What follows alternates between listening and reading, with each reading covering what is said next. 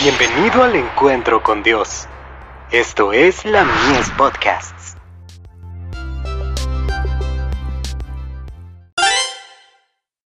Hijos e hijas de Dios.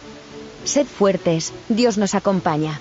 Cobrad ánimo, pueblo todo de la tierra, dice Jehová, y trabajad, porque yo estoy con vosotros, dice Jehová de los ejércitos. Ageo 2, verso 4. Nuestro Señor está en conocimiento del conflicto de su pueblo en estos últimos días con los instrumentos satánicos combinados con hombres malignos que desprecian y rechazan esta gran salvación.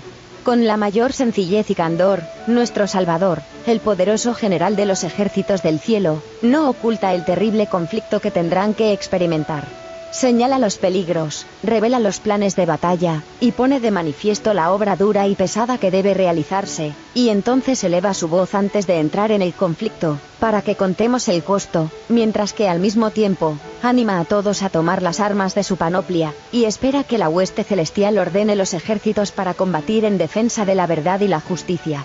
La debilidad del hombre encontrará fortaleza, y ayudas sobrenaturales en cada conflicto duro para hacer las obras de la omnipotencia, y perseverancia en la fe, y perfecta confianza en Dios, que le asegurarán el éxito. Mientras la confederación del mal se apresta contra ellos, Dios los insta a ser valientes y fuertes, y a luchar con valor, porque tienen un cielo que ganar, y tienen a más de un ángel en sus filas, y el poderoso general de los ejércitos conduce las huestes del cielo. Comentario Bíblico Adventista. Tomo 2. Páginas 995 y 996.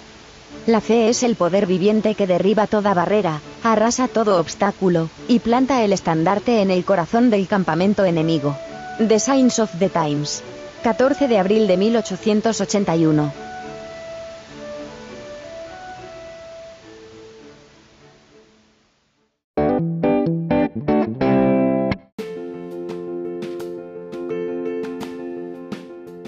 Visítanos en www.ministeriolamies.org para más contenido.